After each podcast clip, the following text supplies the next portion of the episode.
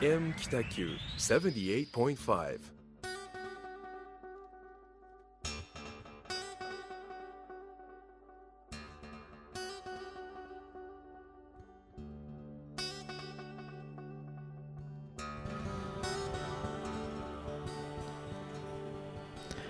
はい、皆さんこんばんは、えーホワイトスペース始まりました。一級建築士の田村誠一郎とグラフィックデザイナーの岡崎智則がお送りいたします。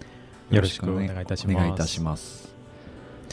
大雨が続きますね。続きますね。はい。熊本大変でしたね。そうですね。人吉とか、はい。あの久留米とか大田のあたりがですね。ですね。大分も。うん、九州南部から、まあ、中部。中部あたりですすね。ね。うん。いろいろ起きますね。はい。まああの今被災にあらわあうんあのーあれですね。被災のに遭われた方、本当会われた方本当に心からお見舞い申し上げます。そうですね。はい。うん。でまあそういうあのうん。なんていうんですかね。まあ現象を顧みつつあの、はい。まあ、僕らもしっかりあの、はい。備えないといけないっていそうですね。これはあの完全に一言ではないので、うん。あの九州全域そうですですね,、ね。まあ、もうあちこち警報が出たりと、まあ、す警戒ごかったでが出てますすよね。ずっと鳴ってましたよね。はい、はい。なんかあのクリエイターとしてできることないかとかすごい考えちゃうんですよ。ああいう時って。あなんか例えば右に行ったら助かるみたいなーはい。分かりやすいマーク作った方がいいんじゃないかとか、っうん。て思ったけど、今コロナだからそんなにねなんかこう直接行って何かするとかできないし、うん。まあ、データを送るぐらいのことはできたかもしれないですけど結局邪魔になるかもしれないと思って寄付するぐらいしかもう方法はなかったですね。うん。今あのボランティア活動もすごくこうなんか考え方をうん。変えないといけないそうですよね。県外からのボランティアは、まあ、コロナが蔓延するからみたいな話でそうですよね。セーブさせられたりとかですね、うんまあ、かといって地元だけのボランティア活動で賄えるかみたいな。そうですよね。うんそれでは全然足らないしっていうですね非常に考えさせられるそうですね。時代に面していますけど、うんうんうん。まあ、そんな暗い話題の中はい。この1ヶ月どんなことがあったかをちょっとお互い近況報告的なそうですね。いつも通はい。りの近況報告としてはですね、田村さんえーいかがでしたか、はい。そうですね。私はなんだかんだあの出張も多かったんですけど一県を番メインまたいだ、だ感じですか、えーはい。おお県をまたぎましたね、ええ。宮崎と大阪行きましたね、ん。あと熊本とうんですね。ねまあ、昨日が大阪日帰りで一昨日が熊本日帰りで、えまあまあ結構ハードねうんではありました。うん。ただ止まらないようにはしてます。ー、ああなるほど。できる限りうんうんうん。止まるとね3密の状況になりやすいですもんね、うん。そうなんですよね。だから行ってもうしっかりあの、まあ、仕事をしてで、うんさっと帰るっていうですね。っていうふうには心がけていますね、うんうんであと最近の動きとしてはですね、はい。あのまあ、寿百貨店っていうえう株式会社寿百貨店っていう会社を立ち上げまして、えはい。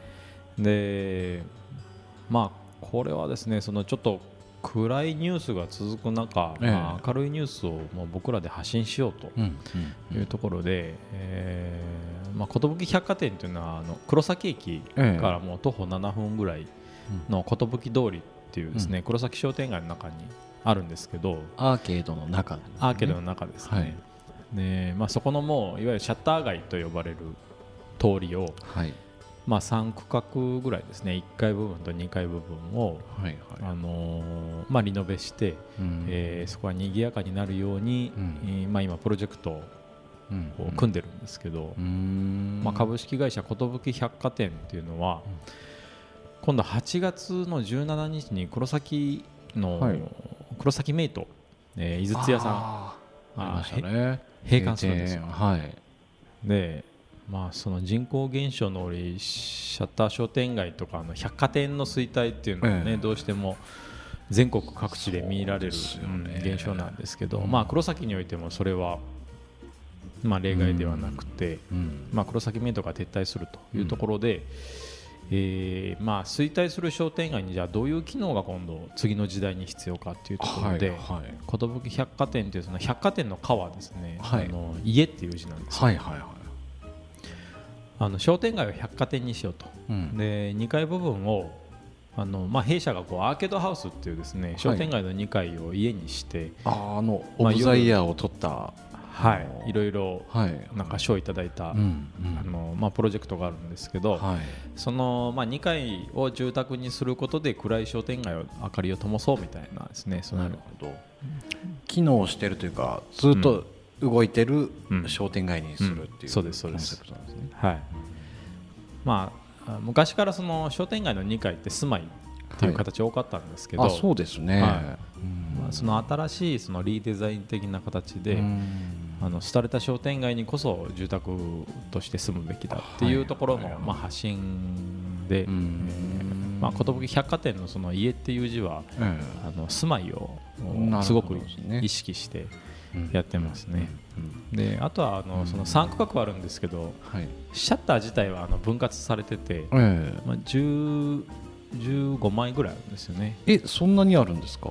あるんですよ。で今度はその3区画、まあ、1区画あたり4枚から5枚ぐらいあるんですけどほ上はつながってるんですか？上はつながってます、へえまあ、その商店街を1枚ずつお店にしてはははで、まあ、例えばその百貨店黒崎メイトさんが閉館した後、まあその中でこう頑張ってた地元の事業主さんたちがまあそこにも入れるように。ああいいですね。はい。まあ、そういう受け皿とプラスその、まあ、家という機能と、はい。まあ、新しいその商いの形をですね、あのーまああそこで、えー表現しようかなと。へえなので今絶賛入入居者もそうだし、はい。あの出店者も募集しております出店者は必ずしもそこに住まなくて大丈夫全然住まなくて大丈夫です、はい。まあ、当然地元の方だったら別に住まいもあるでしょうし、あそうかそうか。はい。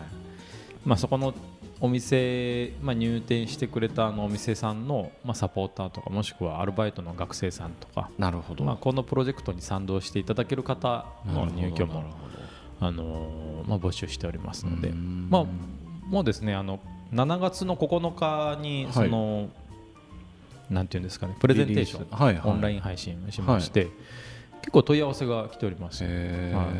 まあ、3分の1ぐらいですかね今話が進早いですんでるのは。ね。うん。はい。なんか条件ってあるんですか？そのクリエイターでなければならないみたいなこととか。えー、とクリエイターというよりかやっぱ地元応援型なのでああのーここの場所で作ってますとかあの、まあはい。北九州市内はいはいはいはい。で作ってますとか、あのー自分がこう創作活動はい。やってますとかなんかまあ画家さんとかですね、産業に基づくなるほど。ですかね。ここで生まれてるものを、あのそこで表現してほしいなと思ってるので、まあ、その通常流通に載ってるようなあの、はい。まあ、雑貨屋さんとか、まあ、はい。仕入れて売るみたいな形ではなくて、どなるえーほどまあ、飲食もそうですよね。そこの場所で作ってもらったりとかっていう、はいはいはいはいまあ、店主自慢の、まあ、例えばラーメン屋とか、うん。なんとか焼きとかなんかそういうものでもいいなと思ってますけど、なるほど。どうやって調べたらそのページにたどり着くんですか？えっとですねはい。寿百貨店のうん「か」の部分を家にして、えー検索していただけると全部漢字ですよね。全部漢字です、うん全部漢字で寿百貨店の「か」を家にしていただくと、まあ、はい。YouTube と今ホームページをあ設置しておりまして、はい。で、まあ、何を隠そうその寿百貨店のロゴ自体は岡崎君に、そうなんですよね。作らさせてもらいましたけど。はい。作っていただいたので、うんうん。すごく分かりやすいしあの時代を表してますね、そうですね、はい。あれは結構ひねらないと。とあのつオーダー受けた時はコロナになる前だったはずなんですよ。まあコロナがちょっと流行りだしたかなぐらい、そうですね、うんまあ、そうなんですよね。うん。で、まあ、その寿百貨店はあのすごい計画中にコロナ禍に入ったもので、まあ、このコロナ禍を見据えて、じゃあうんどうやってその場所を展開すべきかみたいなのをもうめちゃくちゃ考えたんですよね。ああそうでしょうね、はで、まあ要はその場所に人を集積させるっていうことが今、うん。ダメと言われてる時代なので、はい。あのーまあそうは言っても、うん。じゃあネット配信だけで例えば e コマースとかうん。ネット販売だけで成立するのかっていうと、やっぱりそれも難しいと。そうですね、うん。で、えー僕らが考えたのは、はい。あのリアルな場所もすごく充実させるのと同時に、ええ。あのネットはい。にも要は仮想空間ってあるでしょ、はいはい。VR、はいはいはいねバーチャル。VR とかね。ねはい。うんっていうところにもあのちゃんと寿百貨店のお場所を作って、えーまあ、イメージ的によく Google マップ皆さん使うと思うんですけど、はいはい。まあ、検索するとそこの知りたい場所が出てくるでしょ、うん。でストリートビューとかでこう入っていけるじゃないですか。そうですね。ちょっと歩いたりとか。歩いたりとか、まあ、ネットの中でこう街歩きみたいなのがちょっとできるんですけど、はい。そそこから寿百貨店のお例えばあこのお店面白面白そうだなと思うとうおそのお店にドロップインできてでドロップインするとそのお店がいわゆるライブコマースっていう、はい。まあ、ズームにつながってたりとかですね、ええー店主と話ができるってー、いう。リアルタイムでですか？リアルタイムで。おおもしくはもう店主が他のあのお客さんと会話をしてるのが横で見えるみたいななんかそういうイメージで今サイトを作ってます。あなるほど。プラットフォームはあ新しく作るわけですね。そ Google マップから行くとかじゃなくて。はい。まあ、それがホームページ経由だったり、まあ、Google マップ経由だったりっていうところですね。なのへで、ー。まあ、いわゆるそのリアルな場所ってすごく大事だと、まあ、僕は建築なのでそう思ってるんですけど、ただこのコロナ禍においてはええ。リアルな場所に集まりにくいっていうことをうん。こう、まあ、プラスに捉えて、うん。えーじゃあ世界中からここの寿百貨店に来れるようにしようと。なるほど。で来れてかつ店主と話ができて、買い物ができるようにしようと。うん。いうイメージを持ってオンオフラインのマーケットの併設。っなるほどですね。ていうのを今考えてますね。なんかズーム飲み会ってあったじゃないですか、はいはい。僕結局苦手だったんですけど。そうですね。はい。ダメだったんですよ。はいはい。だけどそれもリアルに一回出会ったことあるから、うん。じゃあ岡崎さんちょっと飲みましょうよ、うん。みたいなことが言えたと思うんですよ、うんうんで初めましての人って何回か飲んだんですけど、うん。うんなんか手応えが全くないというか意見交換はもちろん、今北九州市あのコロナの人数増えてるけど、うん。大丈夫ですかとかって言われて、うん。いやもうわからないですみたいなことしか返せなかったんですよね、うんだけどそれ以上その後なんかじゃあこう直接メッセージやり取りしていつか終わったら飲みに行きましょうねみたいなことにはあんまりならなかったんですうんよね、うん。結局リアルな場所がうん。前提にないと、ん。オンラインってこう膨れないというか、うん。逆に行く場所がそのさっきの寿百貨店で、うん。例えば台湾の人が見て、うん。いつかここに行ってみたいっていううん。リアルな場所がないとうん成立しないね。そう。そうなんですよね。うんうんだからまあリアルな場所とその仮想空間。はい、まあ仮想だけどリアルにあるっていうところのはいはいはいはい。併設をなるほど。ハイブリッド型みたいな。ハイブリッド型ですね。だからあの僕はハイブリッド型建築家になろうと。かっこいいですね。寿百貨店を基軸に。基軸に。そう思ってますね。へー。なるほど。いやさっき田村さん紹介してもらったように僕がロゴ作ったんですけど、はいありがとうございます、ロゴの、うん。えっ、と漢字とか全部すべてどっかに空気穴作るようなうん漢字を作ったんですよね、うんタイポグラフィーを、うん。でちょっとこう窓が開いてるみたいうん。な感じなんですよね、結構開放感ありますよね、ありますよね。ありますね。まあ、ガーッと縮めるともう固まってくっついちゃうかもしれないんですけど、うん。なんかそのちょうどこの時期に生まれた施設に、うん。そのあえてその時代を反映させるというか、うん。まあ、ももともとそのコンセプトとしてこういろんな人が集まってくるうん。家みたいなうん。ことっていうのを聞いてたので、うんなんか風通しがいいマークがいいなと思う、うん。まマークというかシンボルマークみたいな感じですかね、うんっていう考え方にもうそのコロナ以降シフトせざるを得なかったんですようん。そうだねね。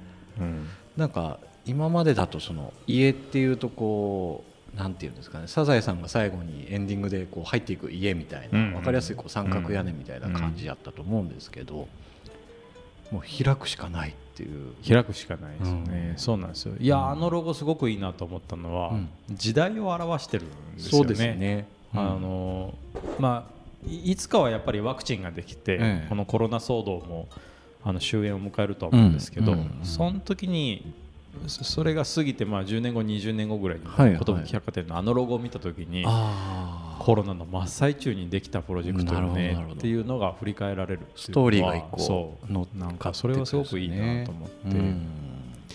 まあ、あの皆さんぜひ気になる方ははい。寿百貨店の顔を家にしてですねはい。検索していただければ。通常はあの貨物の貨そうですね。貨物の貨ですね、うん百貨店、うん。そこを家家っていう感じに変えてしました。まあ、新しい暮らし方だと思うんですよね、商店街に新しい百貨店の機能を持ってくるっていうところですね、うんうんうん。そっか。そんなこの時代にねどうやって発信するかってすごい考えますよね。いやーめっちゃ考えますね、うんなんかあの僕今までですね結構地域のイベントとかうん。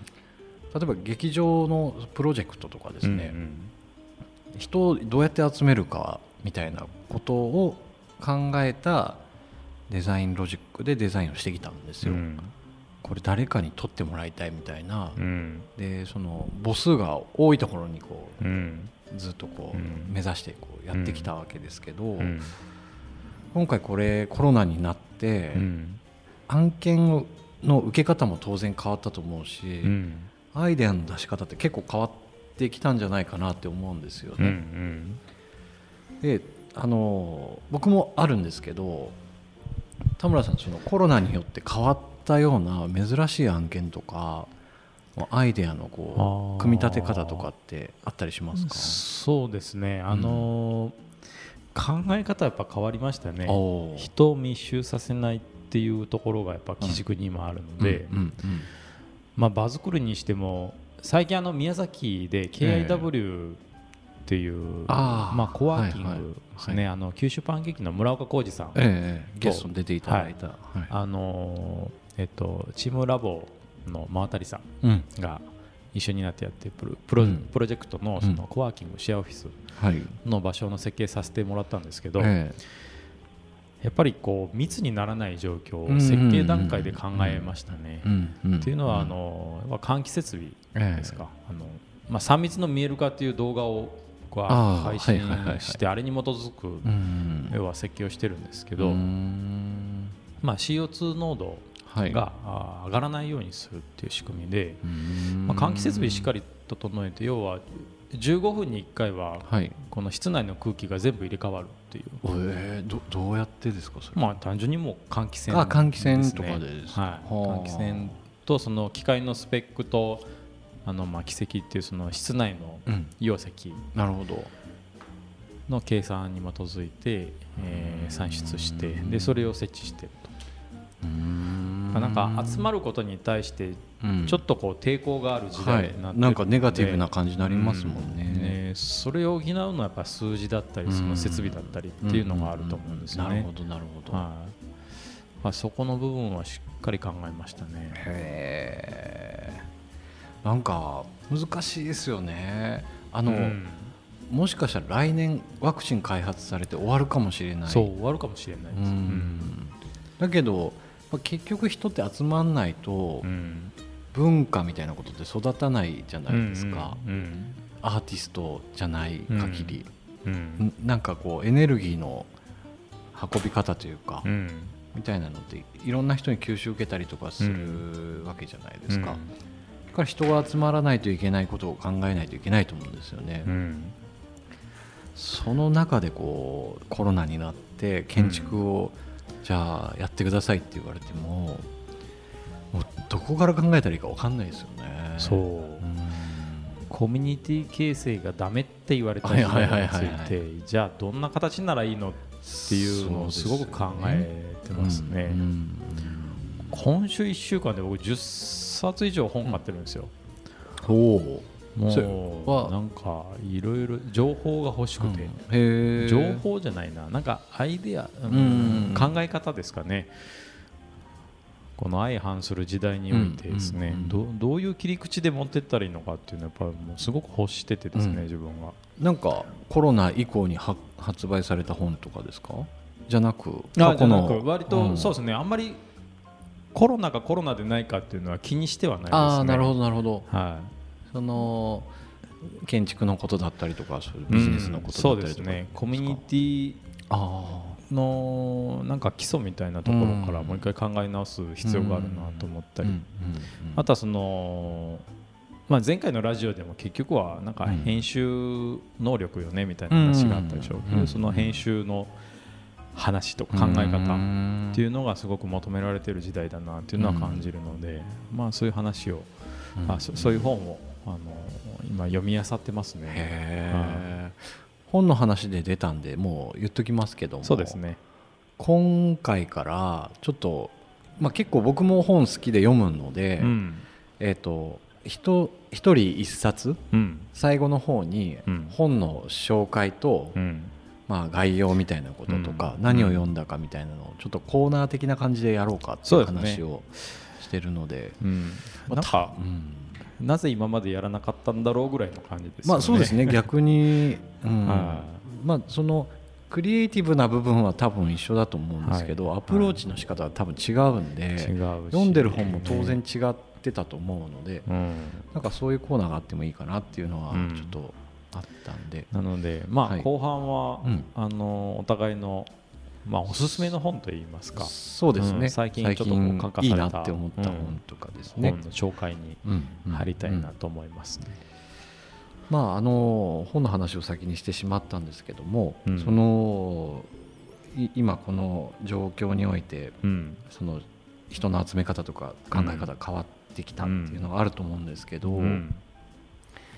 えーとまあ、建築士としての目線なのかうん経営者としての目線なのか分かんないですけど、うん。例えば うーんなんか新しいビジネスの種みたいなの今考えてるって言ったじゃないですか。うんうんでうーちょっとあれですけどねなんかみんな考えてるとは思うんですけど、うん。先はまあちょっと読めないところがあったりとかして、うん。2点3点ずっとしてるしうん。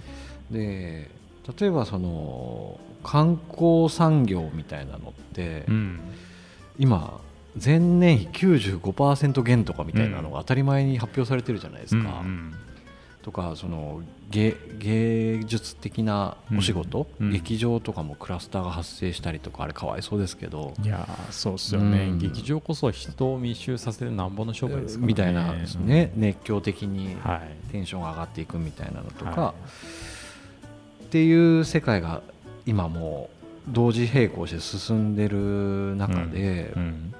うんと例えばそのさっきの観光産業って今観光産業店畳んだりとかも結構多いじゃないですか、うん。老舗旅館とかが、うん。でそこを狙って海外の企業とかがうん。すっごい安値で買ったりとかしてるっていうのを記事を読んだんですよね。なるほど。でまあねその弱肉強食みたいなうん。ことじゃないんですけど、うん食い止められる方法はないかもしれないけど、うん。そこに何か新しいアイデアを持っていったら、うん。それが防げるんじゃなかろうかとかっていうのは結構、僕なんか繊細に考えるんですよね。うん。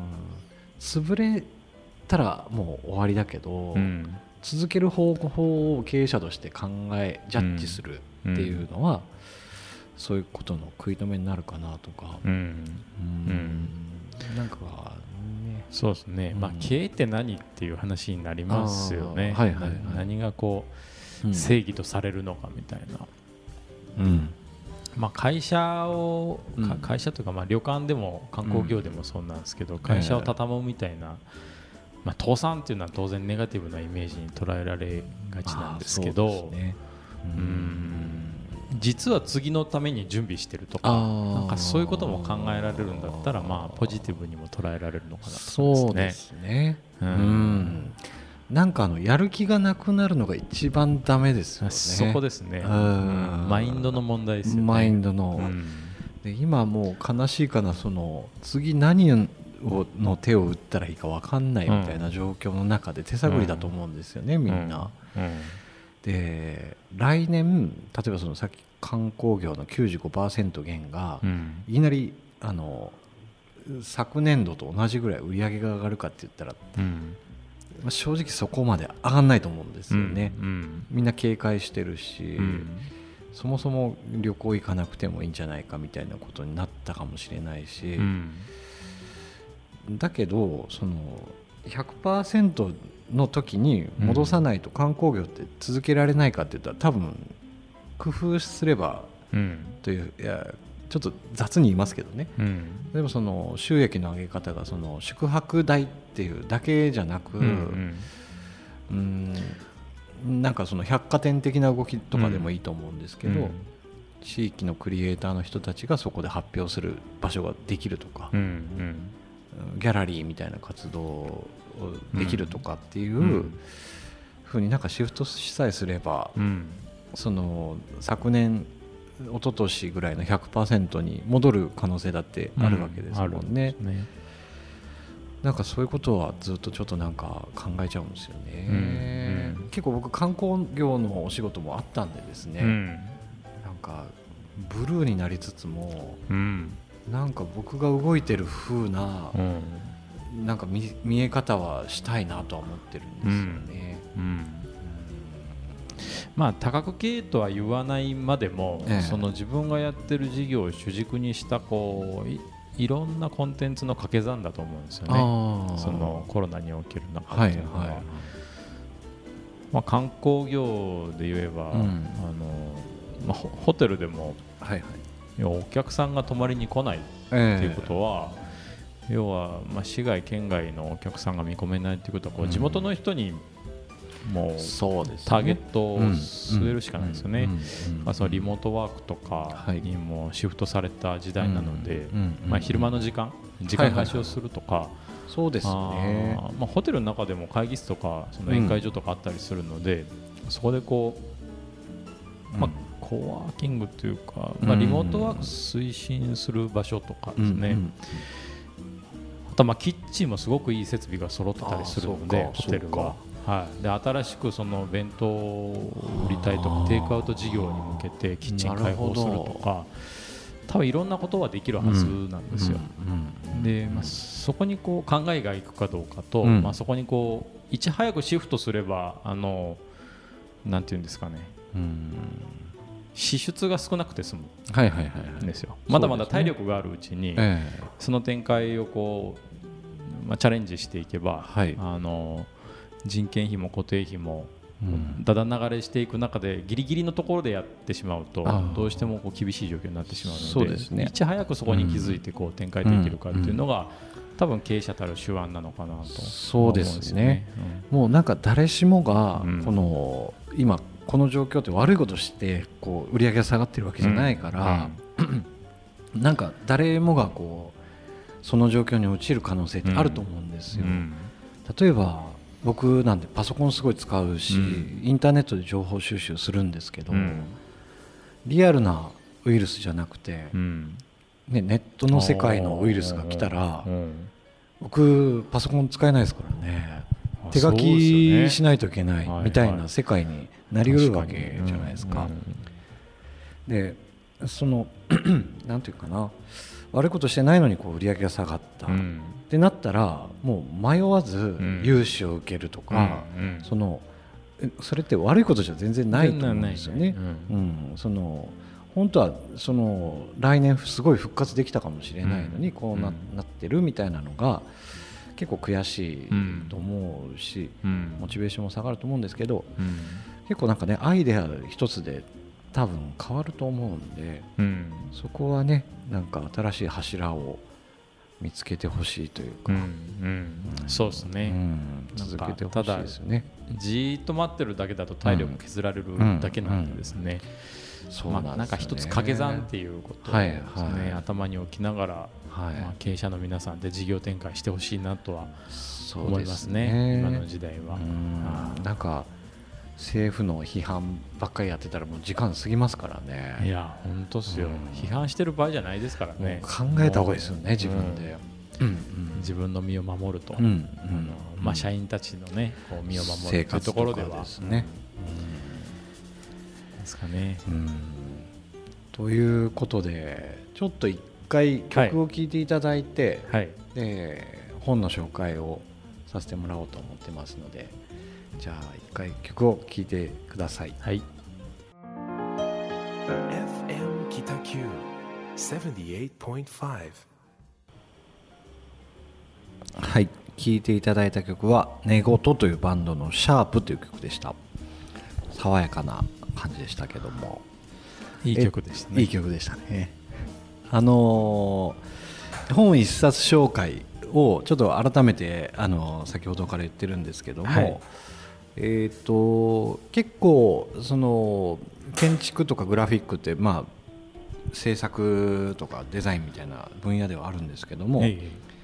そのインプットの仕方が意外に違うっていうのが最近ちょっと分かってきたというかはい。まあ、これだけもう3年ぐらい話してると、あ全然違うものを読んでるんだなっていうのが分かってきてそうですね。うんうん。でえー、とその具体的な技術的なことっていうよりかは、うんちょっと哲学寄りなこととか、うん。自己啓発とか経営者の目線のこととか、みたいなのを読んでることが多かったので、はい。ちょっとそれをお互いまあ月1回うん紹介できるっていうのはいいかなと思って。ですね。はい。いやいい機会だなと思います。うんうんもう一回読読まないと説明できないですよね。できないんですよ、うん。すごくあのアウトプットするためにインプットしてる感があそうってそうですねそうそう。そう2回読まないといけないっていう、はい。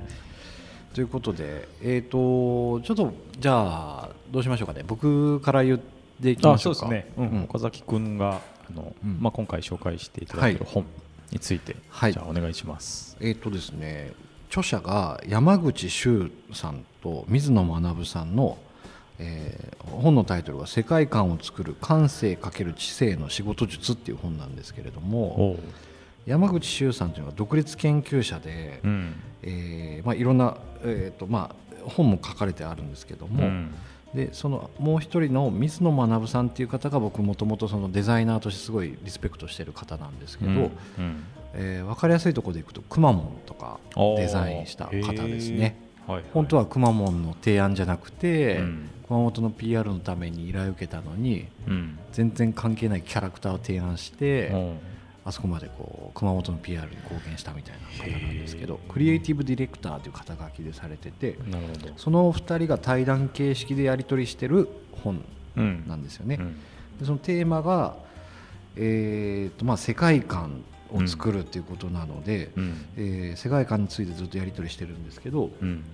あの概要としてはですね今現在の社会がもう文明が発達しきってしまっていると。うん。でこの状況になった時に、うん。次何が求められるかっていうとうん。文化を作ることだみたいな話なんですよ。はい。まあ、はい文化というイコールまあ世界観とかですね、うんっていう話をずっとやり取りしてるちょうどこれ、多分ねコロナになる前ぐらいに出された本なんですけど、うん。今にすごい当てはまるなと思って今日ちょっと紹介しようと思ってます。はい。で、まあ、キーワードを結構拾っていくと,、うん。えーと先ほど言った通り文明が成熟するまでは、うん。役に立つことが求められてたらしいんですよねこう、うん。世界のうん方から、便利とかうん。発明とかですね、うんで効率よく世界を回していくことをうん。みんな求めてたんだけど、うん。もう今もう成熟してしまって、うん。例えば、まあ、冷蔵庫になんかテレビつけるみたいなもうなんかうん。新しい発明みたいなことがもうなんかなくなっちゃってる状態なわけですね。うん。で今度何しないといけないかってなると、うん。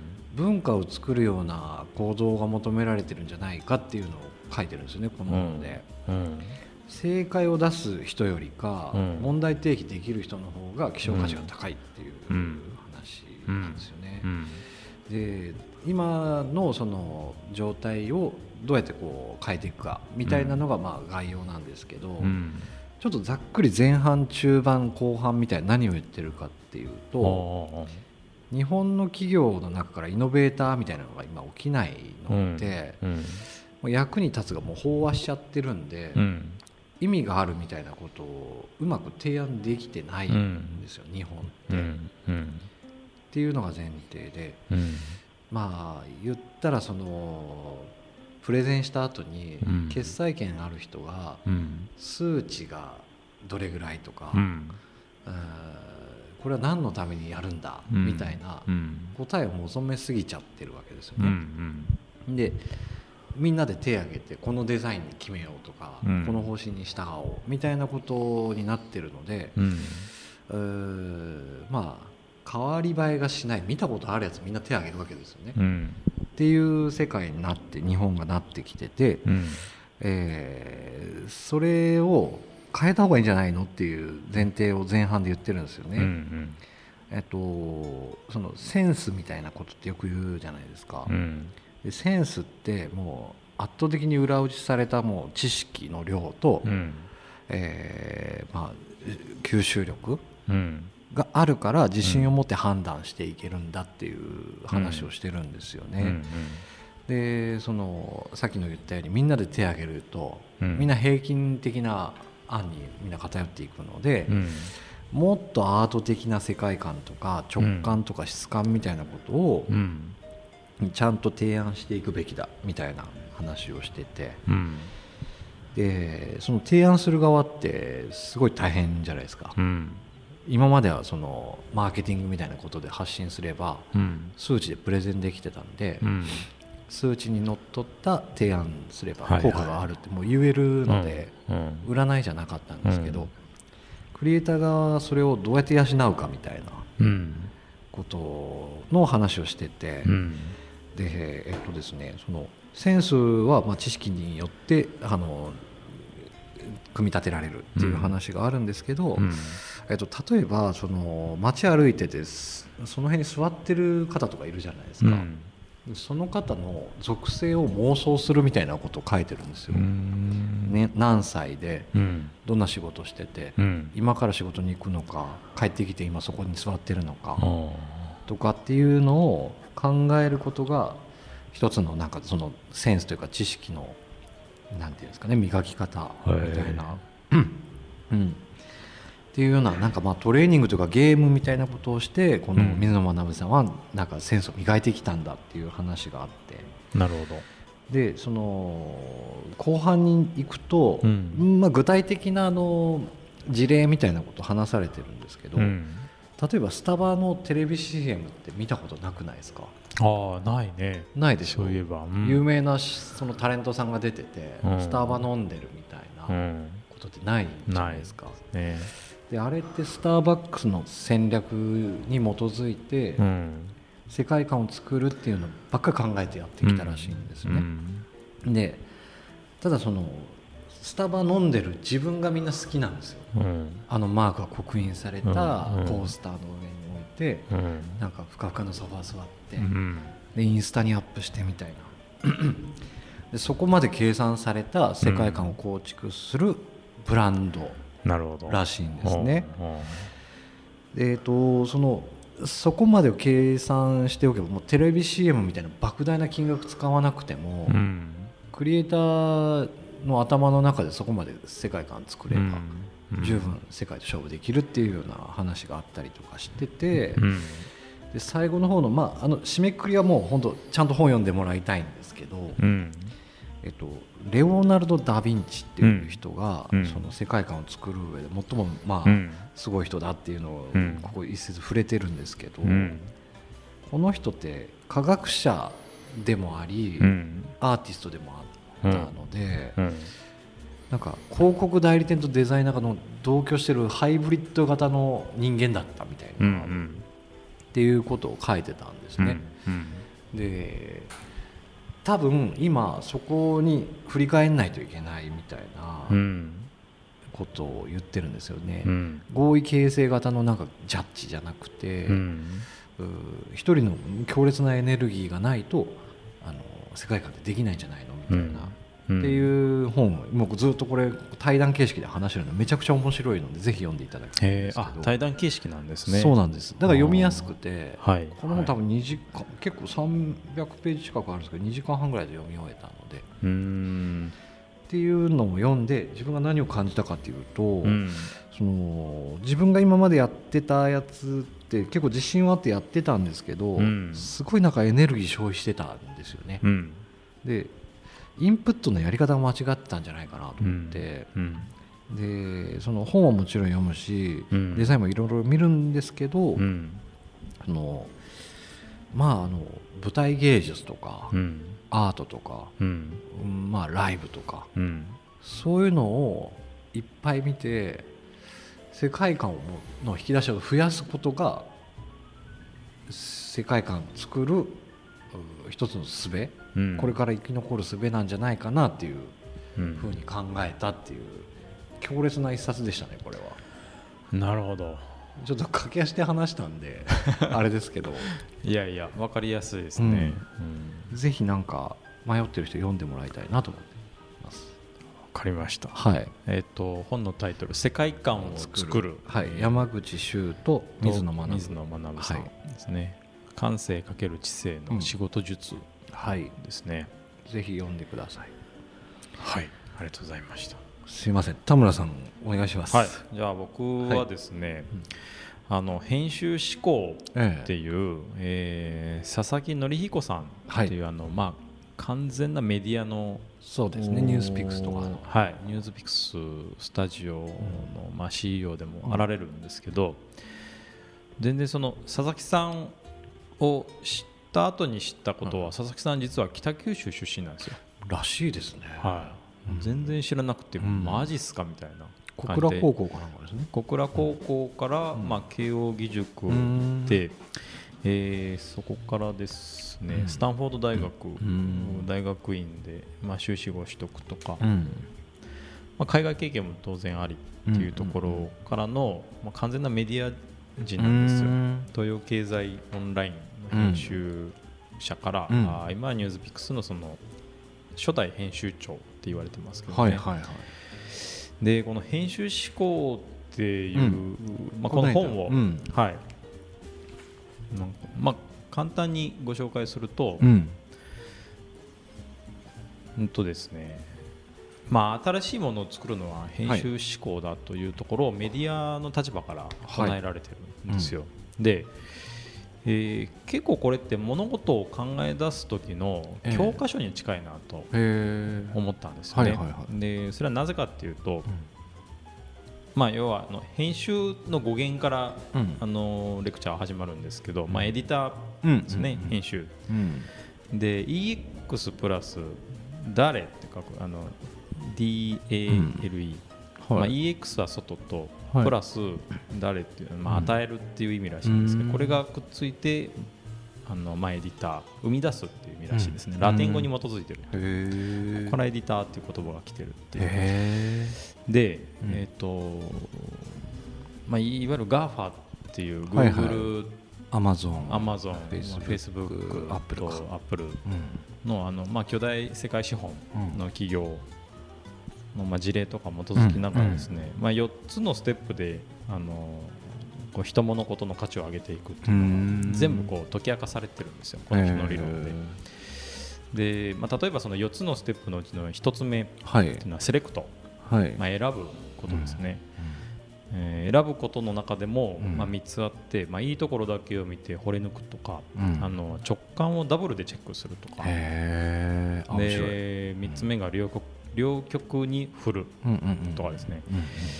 でその4つのステップのうちの2つ目のステップが、まあ、コネクトつなげるはい。っていうですね、まあ、古いと新しいをつなげるとか、うん。あのまあ、縦のお深掘りと、まあ、横の展開みたいなところ、あとまあ文化的摩擦が大きいものをつなげるっていうですね、これ読んでいけばいくほど、はい。結構これあの僕ら建築の人間にもすごく当てはまるんですよ、古いと新しいをつなげるとか。まあ、リノベーションとかまさにそうですね。そうだし、うん。まあ、いいところだけ見て掘り抜くっていうのは例えば古民家、うん。もうズタボロの古民家を見て、はいはい。うわこれめちゃいいやんみたいなっていうのはある意味まあ掘り抜いてるところ、うんで、まあ、それを直感的あの直感をダブルチェックするみたいなのは、ここでカフェやったらどう思うみたいな話をうん。いろんな人にして、めっちゃいいと思うとか、まあ、それはあの未来予想図みたいなのを書いてええ。こう展開していくっていうような話になるんですけど、うん。あのまあ、3つ目プロモート届ける。はい。ですね。でプロモートの中でも、うん。お3つの T があって、えーまあ、時間軸タイムラインはいですね、えーえー思想コンセプトなどはい。うん。唱えるうん。と3つ目は真実。うんでなんかこの辺も時間軸ってすごく大事なのはあのいかにその時代を表してるかとか、うん。まあ、これ流行りっていう意味ではなくて、うん。まあうんまあ、コロナ禍においてはそのコロナをどう捉えて動くかみたいなところ。そのタイミングですね。うん。届けるためのタイミングをどう計らうかみたいなところとあとまあ4つ目がエンゲージとかですね。深めるっていう意味ですね。なんかコミュニケーション。結局はあのこんなネットメディアの塊のような人でもコミュニケーションだったりコミュニティっていうのがすごく大事ってこう人触り肌触りみたいなところを唱えてるんですよね。まあ、コンシステンシーという一貫性だったり、まあ、カジュアルとかですね、あのまあ、エンゲージの中でも4つを唱えてたりということを言ってます。でうん。そのまあ、メディアの編集長が、うん。まあ、編集志向としてこのセレクト、コネクト、プロモート、エンゲージっていう4つをすごくえこう分析して、はい。分析というか、まあ、解析して話してるんですよね。でそれにあの例えばディズニーの話だったり、ね、あのネットフリックスはい。の話だったり、はいはいあのいろんなこう世界のまあ成功した事例を当てはめてるんですよ。へえそれはすごく面白くて。そのうまくいった理由を編集的な目線で考えてる編集的な目線で当てはめてるんですよね。でまあ例えばディズニーの話とかって聞くとちょっと壮大すぎるしはいでかすぎるし当てはまらないんじゃないかとは思ってしまうんですけど、えなんか全然そうでもなく今自分らがやってるこのプロジェクトの中でも、はい。まあ、この4つの話って当てはまるんでえすよね。うん。意外にやってることが意外にやってるんですよ。ねああなんか確かにっていうことがもう。建築でですら思うので、うん。これきっと他のクリエイターの方でも、うん。クリエイターじゃなくても、うん。なんかいろんな経営者のの方で仕事を。も、うん。うん自分の事業においてこれ当てはまるんじゃないかうなとん思ってこう、まあ、再確認と、あのまあ、これから動くであろう展開に向けてのなんかあー試験ができるとういうことんですね、動きもできるなるほど。この本読んではい。編集しないといけないっていう思考まあいけないっていうか、うん。その編集する方がいいんだよみたいなのを見て、うん。田村さんってどう今後、まあ、やり方うん。変えていくとかなんか考えたんですか、あーいやさっきのその岡崎君が紹介してくれた、はい。あの山口周さんとはい。水野学さんの本と結構入り口は同じで、うん。この編集思考もうん。すでにもう物は溢れてると、うん。まあ、便利なものもあの必要であろうと思われることもすべて揃ってる。けども、うん。まあ、社会課題としては人口減少とか、うん。あーいろんなことが起こってるので、うん。まあ、それをどう捉えるかっていうのは結局編集思考ってなんかやっぱ掛け算。掛け算なんですね、掛け算なんですよね。うん。なるほど。まあ、この佐々木さんが言ってるのは、はい、えーっと何だったかな。まあ読んでもらえれば分かるんですけど。諦めた、テクノロジーかける文化かける何かみたいなああなるところよくあって。ほどね、まあで、かけ続けていかないといけうんないでしょうね、かけ続けていかないと。いけない結構建築は2つぐらいだったんですよ掛け算って。古民家かけるカフェみたいな、いやそれでいくとそのさっきの本に、日本独自の文化って悲惨だって書いてたんですよ。千利休ってわびさびとか言うじゃないですか、はいはい。これもねちゃんと触れてるんですよこの本で。うんなるちょっとほど、ねぜひ今日説明ご紹介差し上げた本2冊うん読んでいただきたいですね。ですね。うんうんうん。あらゆるプロジェクトが当てはまりそうな本ではありましたね。そうですね。はい。なんかコロナ以降もこういう考え方をちょっと常になんか新しくアップデートしないといけないと思うんですよ、うん。お互い。うん。みんなもそうだし。うん。なんか危機感を持ってなんかこうね仕事に取り組んでいけたらなと思ってます。そうですね。はい。ら次回もこれちょっとぜひやりたいですね。ですね。うん。次回は次回でまたうん。別な本を別の本を。ご紹介して。ですね。そうですね。はい。はい。ぜひお聞きいただければと思います。と思います。はい。ということで、第43回ですかね、ホワイトスペース、お聞きいただきました。ね。はい。今回は収録でした。はい。あそうですね。それ言っとかないといけなかっ今更ですけど。た、うん、はい。次回も収録にはなるんですがはい。できれば屋上であの室町シトラスの屋上でですね、はいはい。えー42回目と同じような展開でお話できたらいいなとはい。思ってます。はい。ということで今日はどうもありがとうございました。どうもありがとうございました。失礼しはい、ます、失礼いたします。